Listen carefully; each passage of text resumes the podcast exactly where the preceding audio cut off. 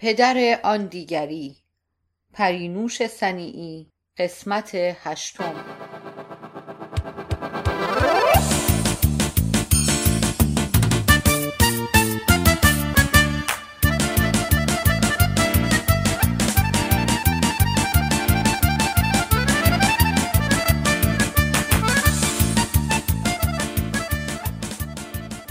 فصل بیست و هفت. فردای آن روز با ناصر و حسین آقا به کلانتری رفتم. شیفت ها عوض شده بود. بار دیگر ماجرا را تعریف کردیم. افسر کشیک ما را به خانه فرستاد و قول داد به محض دریافت خبر ما را در جریان بگذارد. بی حال روی کاناپه افتاده بودم. صدای بچه ها را از اتاق آرش می شنیدم مامانم راست میگه حتما بلایی سرش آوردن. برای اینکه اگه یه آدم حسابی پیداش کرده بود میبردش کلانتری. اونا هم به ما خبر می‌دادن. پس حتما دزدیدنش. فرشته حق حقش بلند شد. تفلک خیلی بچه خوبی بود. راستش اگه اون نبود شماها منو هیچ وقت پیدا نمی کردین می‌خواستم فرار کنم. من زندگیم و مدیون اونم. خسرو با عصبانیت و تمسخر گفت چرا نگو خودم پیدات کردم. حالا دیگه اون خنگ خدا شده سوپرمن. آرش سر خسرو فریاد زد. هیچ هم خنگ نبود. تو این اسم روش گذاشتی. تقصیر توی همش قصه می‌خورد. به من چه که قصه می‌خورد؟ اصلا توی خونه شما همه قصه می‌خورن. مامانت همیشه قصه داره کم حرف می‌زنه. خیلی هم کم میخنده. بابات هیچ وقت نیست. وقتی هم که میاد عصبانی و خسته است. تو هم که یه بند داری تو اتاق درس می‌خونی. راستش منم وقتی میام خونه شما قصم می‌گیره. تو خونه ما اقلا با هم دعوا می‌کنیم داد می‌زنیم. بابام بعضی وقتا کتکم می‌زنه. ولی خب با همون حرفم می‌زنه جوکم میگه. تا ظهر همه فامیل در خانه ما جمع شدند. من دیگر نای حرف زدن نداشتم. فتانه در حال پذیرایی ماجرا را برای تازه واردها با آب و تاب تعریف می کرد. فرشته خودش را در اتاق شهاب زندانی کرده بود.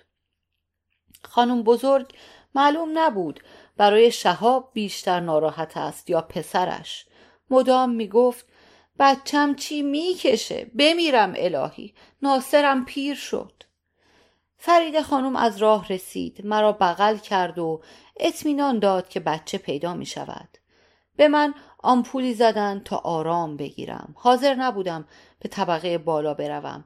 می ترسیدم خبری بشود و من نفهمم. به زور مرا در اتاق آرش خواباندند. با دقت به صداهای بیرون گوش می دادم.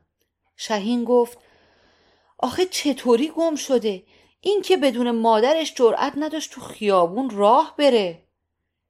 فرید خانوم انگار رازی را فاش کند گفت من فکر کنم دزدیدنش.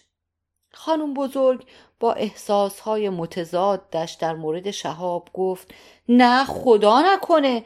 اصلا کی بچه لال و عقب مونده می‌خواد؟ صدای فتانه توضیح داد. از بعد از آتیش زدن خونه ما خیلی ناراحت بود. اونا هم می‌خواستن به زور ببرنش دکتر. اونم فرار کرده. بهرام به خسرو تشر زد. بگو که کار اون نبوده گناه داره باید بگی. نیمخیز شدم گوشهایم را تیز کردم. تو از کجا می‌دونی که کار اون نبوده؟ ما که تو اتاق نبودیم. اون دوباره رفته بالا و کبریتو برداشته و آتیش زده. نه خیر خودتم می‌دونی. آقای آتیش نشانی گفت آتیش از مدتی پیش توی کمد شروع شده. بعد کم کم به لباسهای اون طرف گرفته و شعله کشیده. از اتاق بیرون آمدم. ناصر و حسین آقا و آرش که دور میز ناهارخوری نشسته بودند توجهشان جلب شده بود. ناصر بلند شد. بالای سر بهرام رفت. گفت بهرام جون درست تعریف کن. تو چی می‌دونی؟ اون شب چی شد؟ خسرو با دست پاچگی گفت هیچی امو جون خواب نما شده چرت و پرس میگه. خیال می‌کنه اینجوری شهاب پیدا میشه. اگه پیدا هم نشه لاقل ما می‌فهمیم که چه اتفاقی افتاده. اون واقعا از چی ناراحته؟ خود بیچارش که نمی‌تونه حرف بزنه. شماها که می‌تونین باید بگین. این وظیفه هر آدم با وجدانیه. همه ساکت شدند صدای مصمم بهرام در گوشم پیچید. آره من می‌خواستم بگم. راستش اولش خیلی ناراحت بودم. بعد فکر کردم شهاب حالیش نیست و همه چیز تموم شده.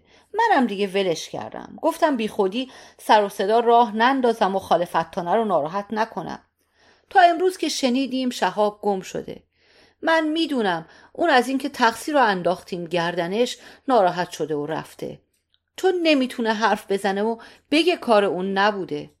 خب حالا درست بگو اون شب چه اتفاقی افتاد؟ همه به بهرام زول زده بودند. خسرو از فرصت استفاده کرد و بی سر و صدا از حال بیرون زد. ما قبل از شام همه توی اتاق خسرو بودیم. خسرو یه سیگار آتیش زد. برای مسخره بازی. نمی‌خواست که بکشه.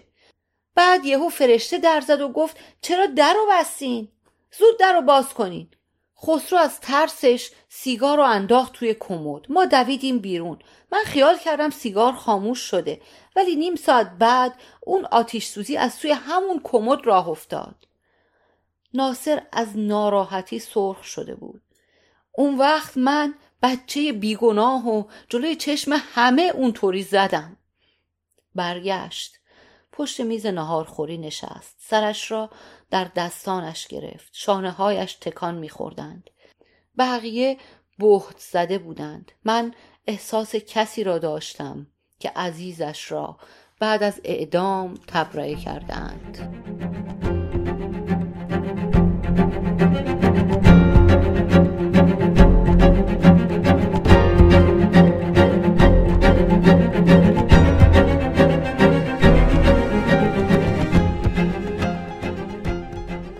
فصل 28 عصر سودابه خانم آقای کریمی را به بالای نردبام فرستاد و وادارش کرد تا تمام چمدانهای قدیمی را از بالای کمد بیاورد.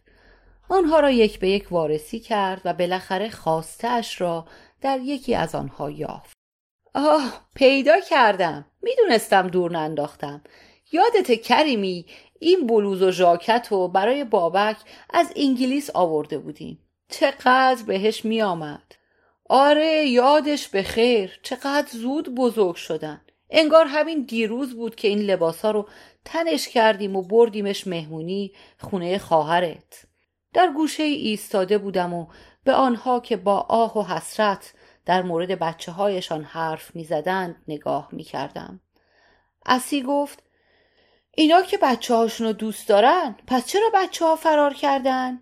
ببی جواب داد حتما نمی‌دونن که بابا مامانشون انقدر دوستشون دارن. آقای کریمی مرا به حمام برد. وان را پر از آب کرد. مدتی در آب گرم دراز کشیدیم.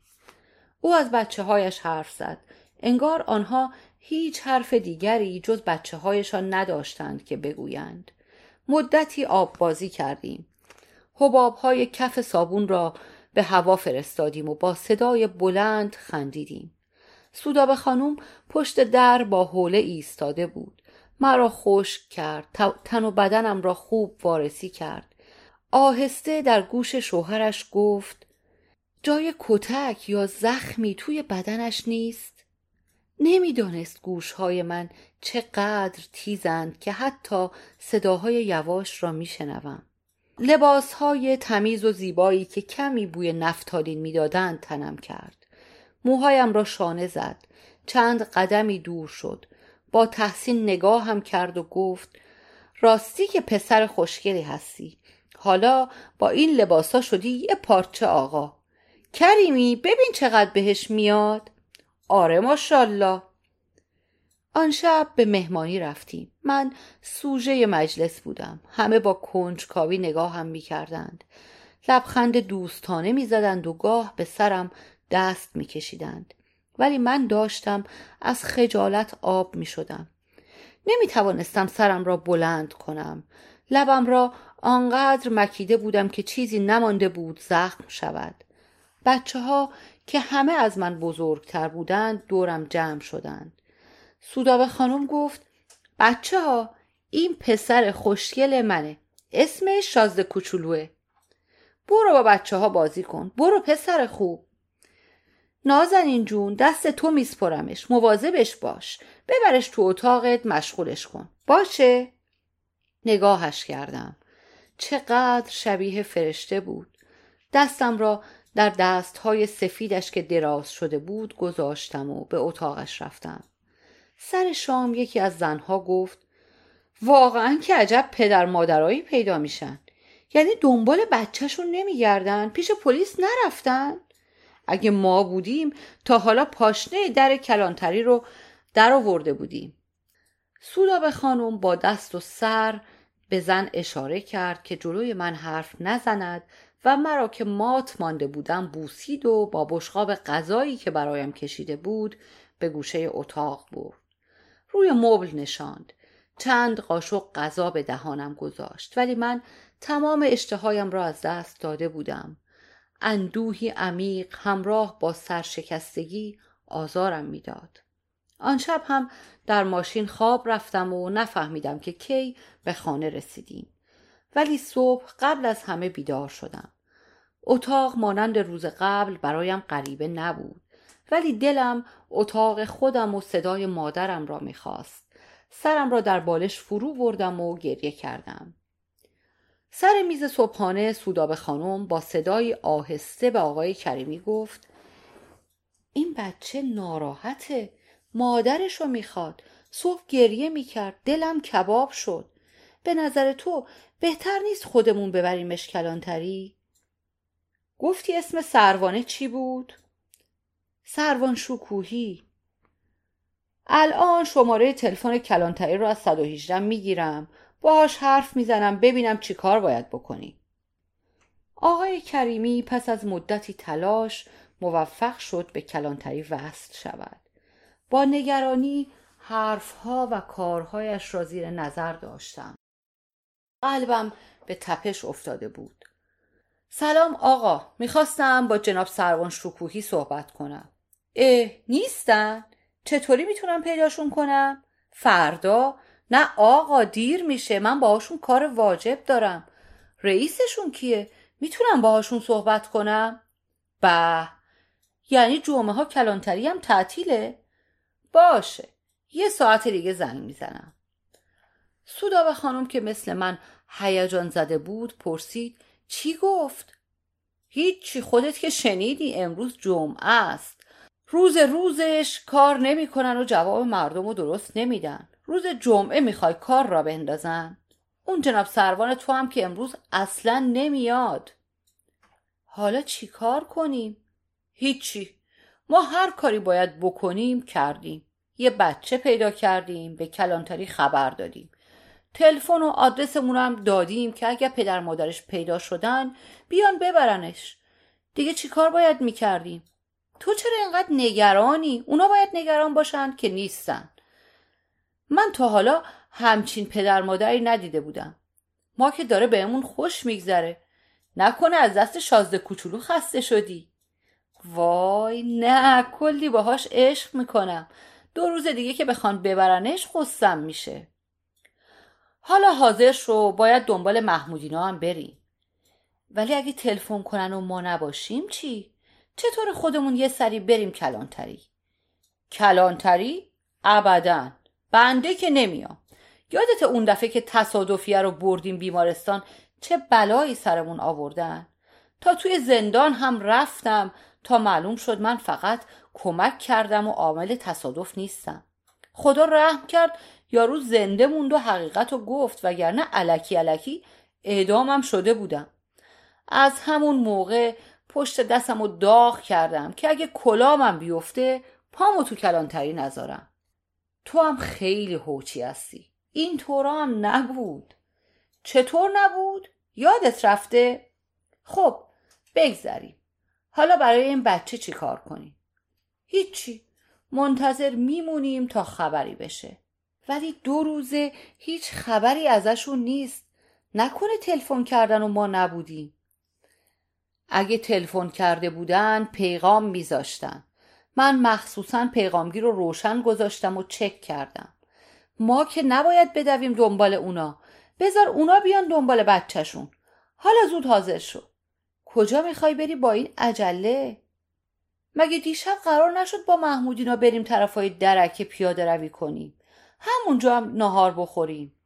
می‌خوای به مهنازم تلفن بزن بیان. بچه هاشون دیشب با شازده کوچولو خیلی رفیق شدن.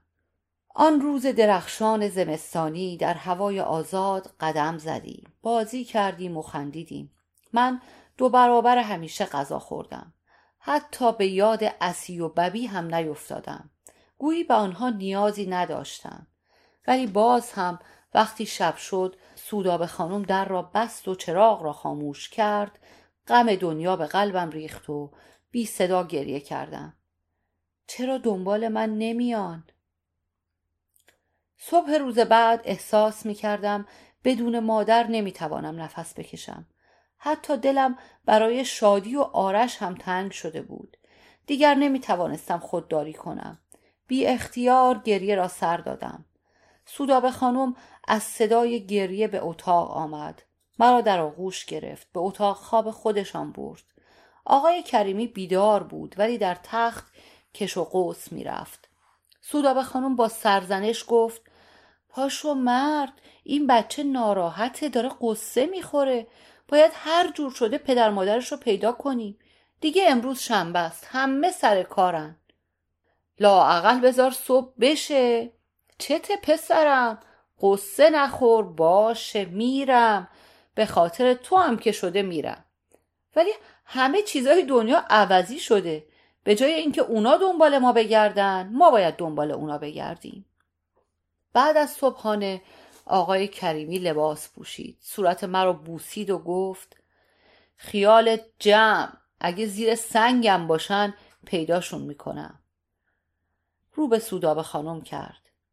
اما اگه دردسری برام درست شد از چشم تو می‌بینم. چه دردسری؟ نترس. کسی کاری به تو نداره. مطمئن باش کلی هم ازت تشکر می‌کنن اصلا دوست ندارم برم تو کلانتری. نمی‌دونم با اینا چطوری باید حرف زد. جای بچه آدمن ولی توقع دارن آدم بهشون بله قربان بگه. آخرشم یه چیزی به همون میچسبونن. سب کن ببین. بی خودی اینقدر شلوغش نکن. اتفاقا خیلی هم معدب و خوبن. برو دیگه.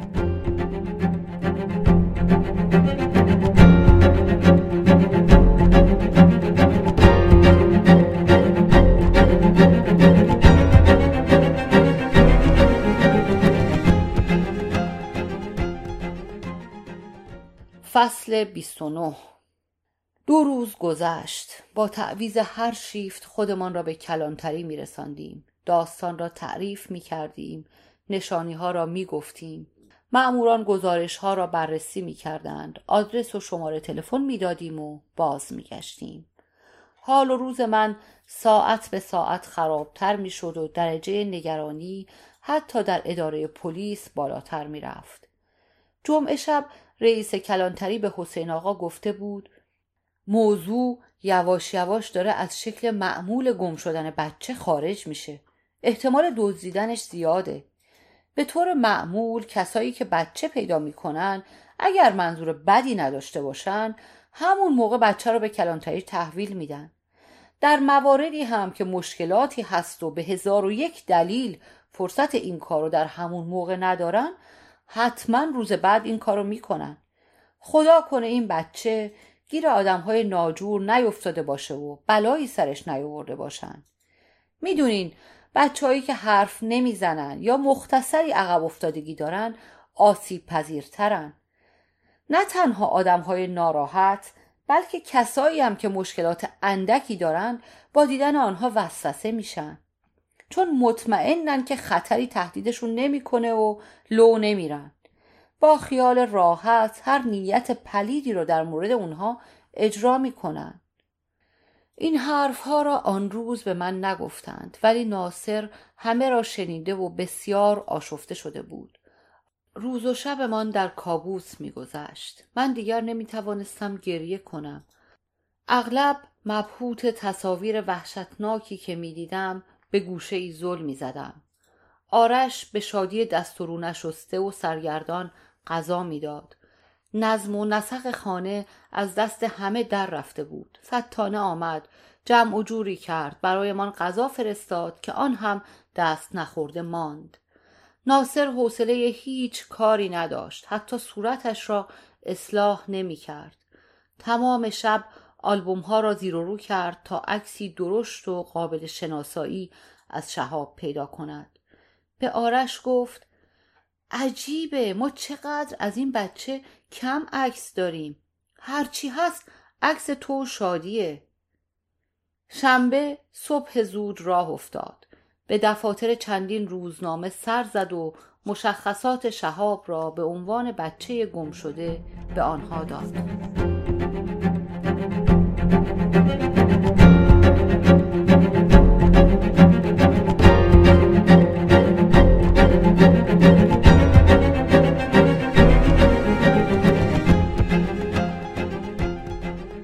فصل سی.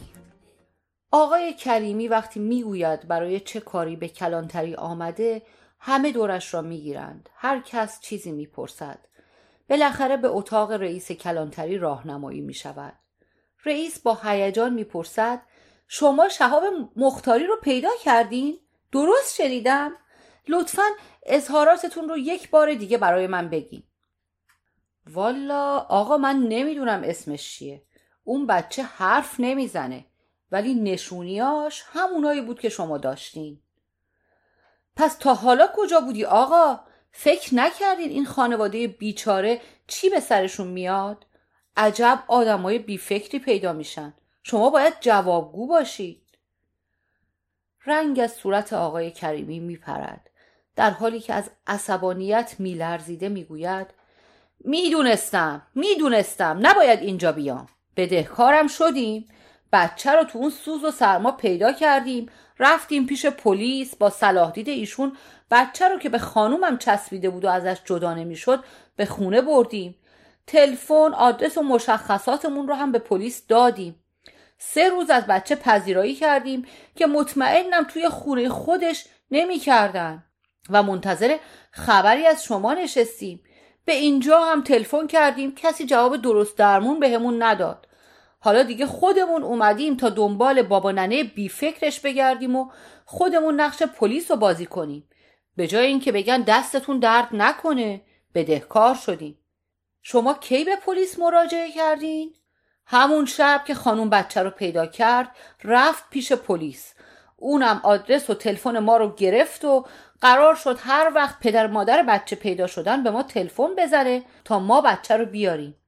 کدوم پلیس به شما این اجازه رو داد؟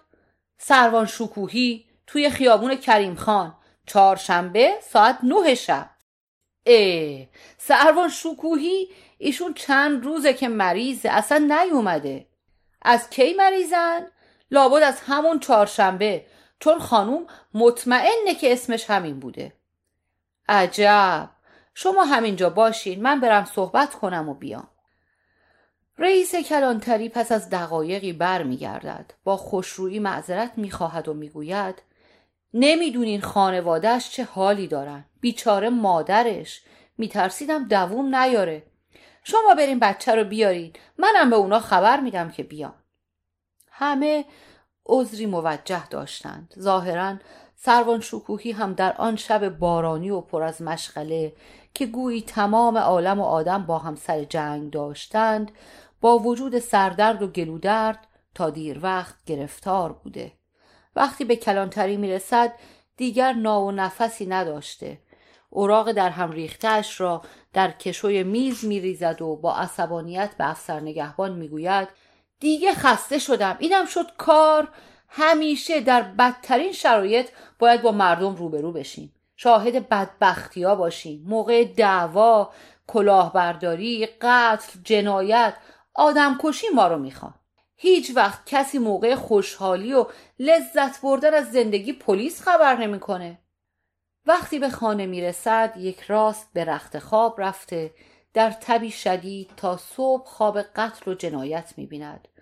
روز بعد همسرش به جناب سرهنگ خبر می‌دهد که سروان مریض است و یکی دو روز نمی‌تواند سر پست حاضر شود.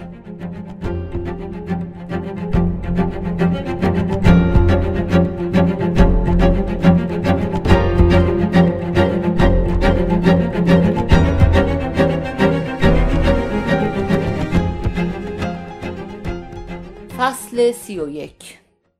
مادر آرش که دست شادی را در دست داشت.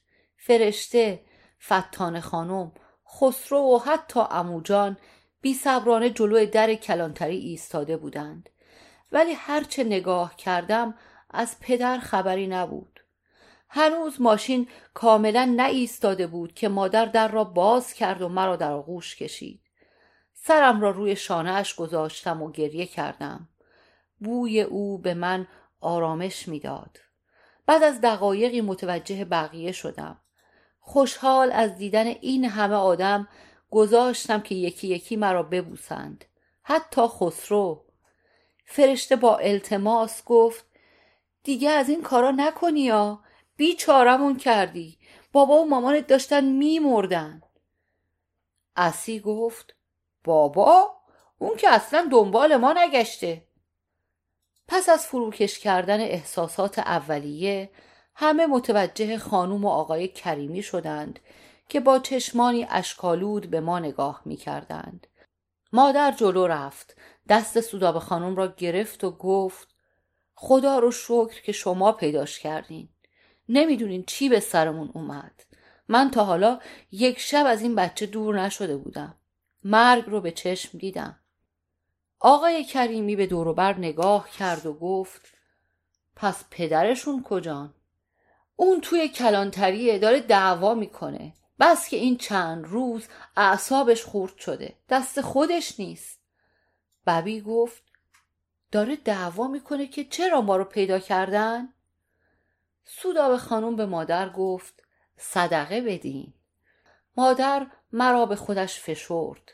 آره حتما. انقدر نظر و نیاز کردم که نمی‌دونم از کجا شروع کنم. پدر برافروخته و عصبی از کلانتری بیرون آمد. مرا که دید چهرش اندکی باز شد و گفت بفرما خانم این هم پسرت. خواست مرا از آغوش او بگیرد به مادر چسبیدم. دستهای دراز شده پدر به دو طرف افتاد و به بوسه ای از پشت گردنم اکتفا کرد. او هم از آقا و خانم کریمی تشکر کرد. خانم کریمی گفت بهتون تبریک میگم. شهاب جون واقعا خوب تربیت شده. مثل یه شازده کوچولوی واقعی رفتار می‌کرد. اینم بگم که ما خیلی بهش وابسته شدیم. اجازه می‌دید گاهی بیاییم و ببینیمش؟ دلمون براش تنگ میشه. البته البته شما لطف می‌کنین. آقای کریمی دستهایش را جلو آورد. از بغل مادر خودم را به آغوش او انداختم. در گوشم گفت دیدی سر قولم وایستادم و پیداشون کردم؟ حالا خوشحالی؟ دستم را دور گردنش حلقه کردم. می‌خوای گاهی بیام دنبالت با هم بریم گردش؟ سرم را به نشانه تایید تکان دادم. گونه را بوسید و مرا روی زمین گذاشت. پس فعلا خدا حافظ شازده کوچولو. بعد از خداحافظی ها هر گروه به طرف ماشین خودشان رفتند. من دست در دست مادر به عقب نگاه کردم تا با تکان دادن دست برای آخرین بار از آقا و خانم کریمی خداحافظی کنم. چهرهشان غمگین بود. سوداب خانم هنوز قطر اشکی برگونه داشت. ببی گفت تفلکی ها حالا باید به خونه تنهاشون برگردن. اونا ما رو دوست داشتن. مطمئنم که دلشون برامون تنگ میشه. همونطور که برای بچه هاشون تنگ شده.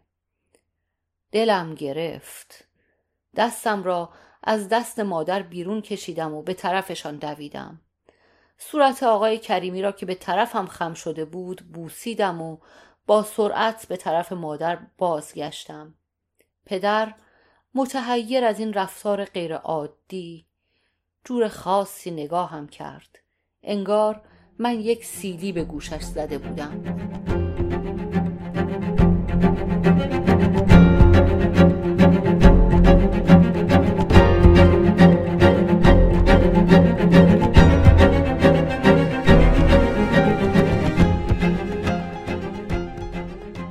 فصل سی و دو. در خانه همه چیز خیلی زود به حال عادی بازگشت آرش مشغول مدرسه و کلاس های متعددش شد پدر برای جبران کارهای عقب افتاده شبها دیرتر به خانه می آمد. شادی همانطور شیرین زبان و شاد بود و یک سره حرف می‌زد. مادر مشغول کارهای بیپایان خانه بود که به دلیل نزدیک شدن عید بیپایانتر هم به نظر می رسید. ولی چیزی در اطرافم تغییر کرده بود. سؤالی در چشمان همه می‌پرسید در این چند روز دوری از خانه بر من چه گذشته است آیا باز هم این کار را خواهم کرد همه به نوعی مراعاتم را می کردند و با احتیاط بیشتری با من روبرو می شدند. سعی می کردم توجه نکنم و به روی خود نیاورم ولی در خودم هم دگرگونی هایی حس می کردم. این چند روز دوری از خانه درهای دنیای دیگری را به رویم گشوده بود در ذهنم مدام خانهمان را با خانه آقا و خانم کریمی مقایسه می کردم. خانه آنها به نظرم روشنتر و گرمتر بود. آنها با هم شوخی می کردند. وقتی به هم نگاه می کردند چشمانشان خندان و پر بود. هرچند که با هر حادثه ای به یاد بچه هایشان می افتادند و اشک در چشمانشان حلقه می بست ولی شادابتر و زنده تر از ما بودند. سودابه خانم موقع انجام کارهای خانه آواز می خاند. از صورتش می شد فهمید از کاری که می کند لذت می برد. مادر موقع کار کردن همیشه اخم به چهره داشت.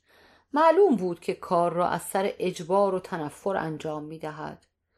آن روزها در زوایای پنهان ذهنم به این باور رسیده بودم که اگر مادر کمی خوشحالتر بود کمتر قصه می‌خورد و پدرم آقای کریمی بود به مادر بیشتر توجه می‌کرد و ما را بیشتر دوست می داشت حتما تا به حال می توانستم حرف بزنم. روزها بدون حادثه خاص گذشتند. دیگر کسی در مورد مدرسه رفتن من و نوع آن حرفی نمی‌زد. چند بار آقا و خانم کریمی به دنبالم آمدند و مرا با خودشان به گردش بردند. با آنها راحت بودم. می‌دانستم مرا همینطور که هستم دوست دارند. هیچ انتظار خاصی از من نداشتند. پس از بازگشت تا مدتی به این ساعات خوب فکر می کردم. ولی این گردش ها به زودی خاتمه یافت.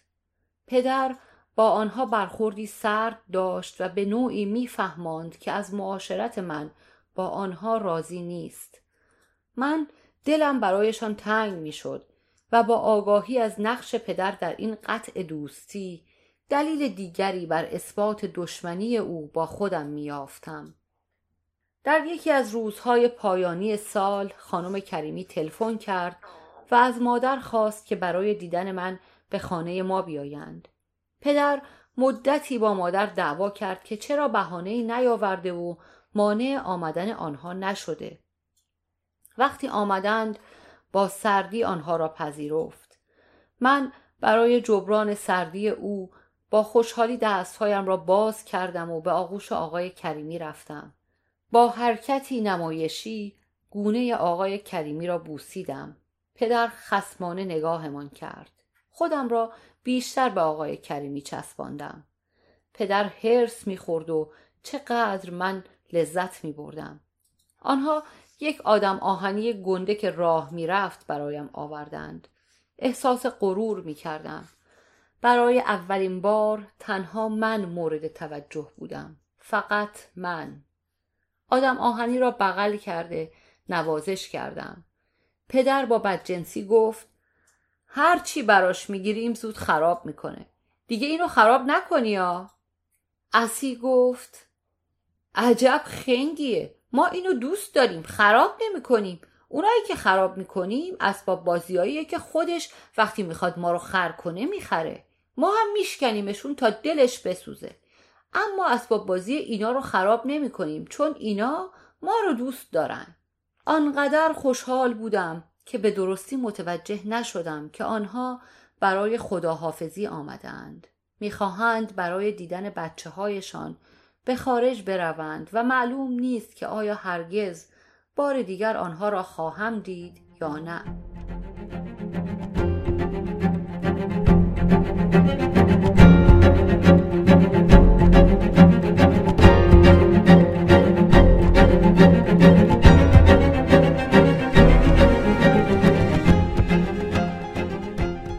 فصل سی و سه. عید واقعی درخشان بود. هرچه نزدیکتر می‌شد مادر شادتر به نظر می رسید بیشتر می خندید و کمتر اظهار خستگی می کرد با شادی او خانه رنگ دیگری به خود می گرفت روزها روشنتر بودند.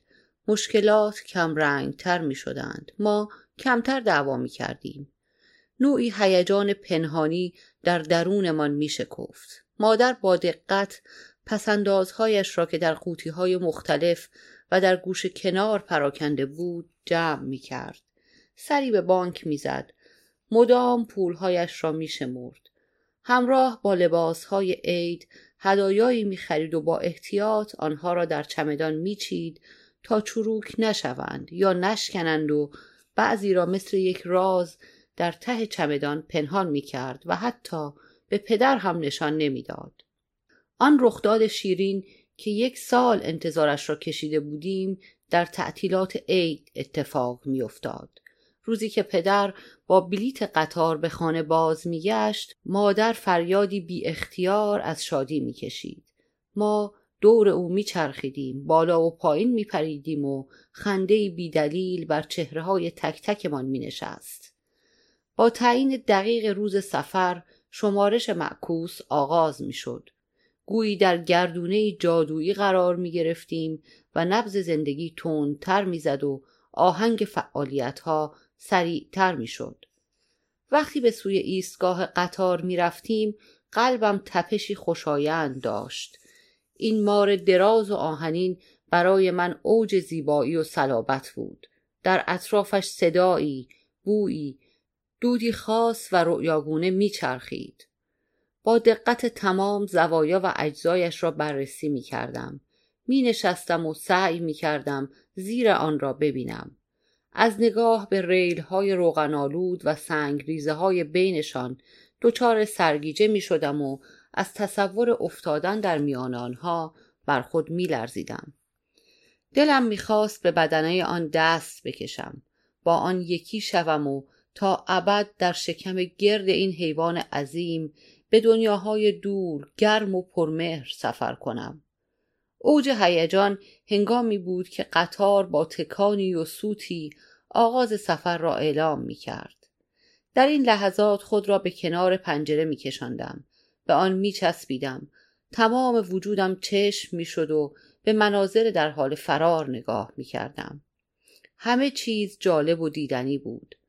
حالا دیگر پدر که در یک ساعت گذشته برای به موقع رسیدن و جابجایی وسایل تقلای زیادی کرده بود به تدریج آرام می گرفت. هیجان جای خود را به خوشخلقی رقیقی می‌داد. خود را روی صندلی مبل مانند کوپه میانداخت. لبخند نامحسوسی می‌زد و به مادر می‌گفت خب خانوم چی داری بخوریم این زمان از لحظات نادری بود که پدر پرحرفی می کرد. برای آرش از ایستگاه های بین راه، نحوه کار قطار، تعداد تونل ها، طرز ساخت آنها و غیره می گفت. موضوعاتی که برای من هم بسیار جذاب بودند. گوشهایم را تیز می کردم و بدون آنکه به آنها نگاه کنم تمام حرفها را می شنیدم و به خاطر می سپردم. نمی‌خواستم او بفهمد که حرفهایش برای من جالب است چون او برای من حرف نمی‌زد. من هم وانمود می‌کردم که حواسم جای دیگری است. قواعد جنگ خود ساخته ام را در هیچ شرایطی فراموش نمی‌کردم. جنوب مثل همیشه گرم و دوست داشتنی بود. هوا با بوی محبت آغشته بود. در اینجا برای دوست داشته شدن و محبوب بودن نیازی نبود که حتما حرف بزنی. بچه ای بدون نقص و باهوش باشی. نوه بودن کافی بود تا آغوش ها را بر رویت بگشایند. تو را با افتخار به دیگران نشان دهند و معرفی کنند. نگاه ها ملایم و مهربان و زبانها سرشار از حرف عشق بود. حرفهایی که از شنیدنشان سیر نمی شدم.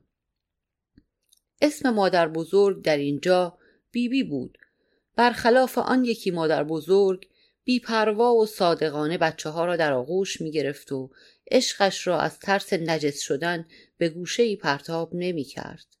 با خنده قربان صدقه امان می رفت و هیچ نمی ترسید که از ابهتش کم شود. چیزهایی را که یک سال برایمان جمع کرده در دامنمان میریخت کنارهای درشت و خوشمزه را دور از چشم پدر که معتقد بود دلدرد میآورند میخوردیم. در سایه سبز درختان شناور در بوی خوش بهار نارنج بازی می‌کردیم. همیشه دورمان شلوغ بود. از این شهر به آن شهر می‌رفتیم. همه آماده بودند تا چیزی بر شادیمان بیافزایند در آن دوران به نظرم می رسید که این سرزمین در یک میهمانی ابدی به سر می‌برد. همه همیشه در تعطیلاتند و هوای فرح بخش بهاری را تنفس می کنند.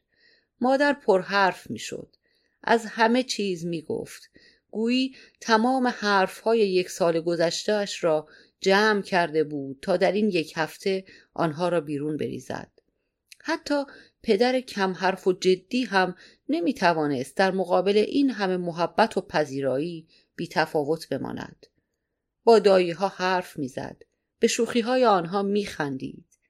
در آنجا احساس سبکی می کردم. از حرف نزدن ناراحت نبودم. آنها مرا میفهمیدند. ناتوانی من در حرف زدن چنان بی اهمیت می شد که وزن خود را از دست می‌داد. وقتی به آن فکر می کردم دلم آشوب نمی شد. ترس وجودم را نمی گرفت. می دانستم کسی مسخره ام نمی کند. چیزهایی را به آرامی زمزمه می کردم. ولی زمان خیلی کوتاه بود. قبل از آنکه آماده بیان شوم سفر تمام شده بود و ما باید به زندگی ساکت و غمگین خود برمیگشتیم. روزهای اول پس از بازگشت خانه دلگیرتر بود. مادر آه می‌کشید و با گوش دادن به آوازهای محلی خودشان بیش از پیش در لاک خود فرو می‌رفت. او هرگز نمی‌خواست به دوری از زادگاهش عادت کند. پدر هم که دلیل او برای زندگی در اینجا بود کمکی نمی‌کرد. روح، شادی و زبان او در همان شهر جا میماند و اینجا چیزی جز تنهایی و غربت و بیهمزبانی برای او نداشت. پدر دوباره به کار مداوم مشغول می‌شد. گفتگوهای خانه با کلماتی از جنس یخ هیچ انگیزه ای را برای حرف زدن بر نمی انگیخت. از خودم میپرسیدم که چرا به بابای آرش و خانواده او حرفهای قشنگ و محبت آمیز یاد نداده اند. اگر او با مادر حرف می‌زد اگر به او و به ما عزیزم جانم قربونت برم می‌گفت مادر این همه غمگین و گوشگیر نبود و شاید حتی من هم می توانستم حرف بزنم اسی می گفت اون بلده. اون قدیما به مادر می‌گفته. برای همین مادر زنش شده. ولی حالا دیگه نمی‌خواد بگه. ببی با تعجب می‌پرسید آخه چرا؟ به خاطر ما. به خاطر اینکه مامان بچه ای مثل ما داره. آرش دوباره به سراغ کتابها دفترها و کلاسهای مختلفش می‌رفت. تفلک راهی جز شاگرد اول شدن نداشت. او محکوم به نابغه شدن بود تا خجالت پدر را از داشتن بچه عقب مانده جبران کند کودکی آرش زیر این بار سنگین له شده بود و حالا می‌خواست نوجوانی و جوانیش را هم بگیرد او هم به تدریج داشت خندیدن و حرف زدنهای شادمانه را فراموش می کرد. فقط شادی خودش بود. هر کاری دلش می‌خواست می‌کرد. هیچ کس توقعی خاص از او نداشت. او می توانست بازی کند، بخندد و کودکی خوشبخت باشد. من در چنین خانه نیازی به حرف زدن نداشتم. تمام شوقی که برای اظهار و بیان در دو هفته جنوب ایجاد شده بود به سادگی میمرد.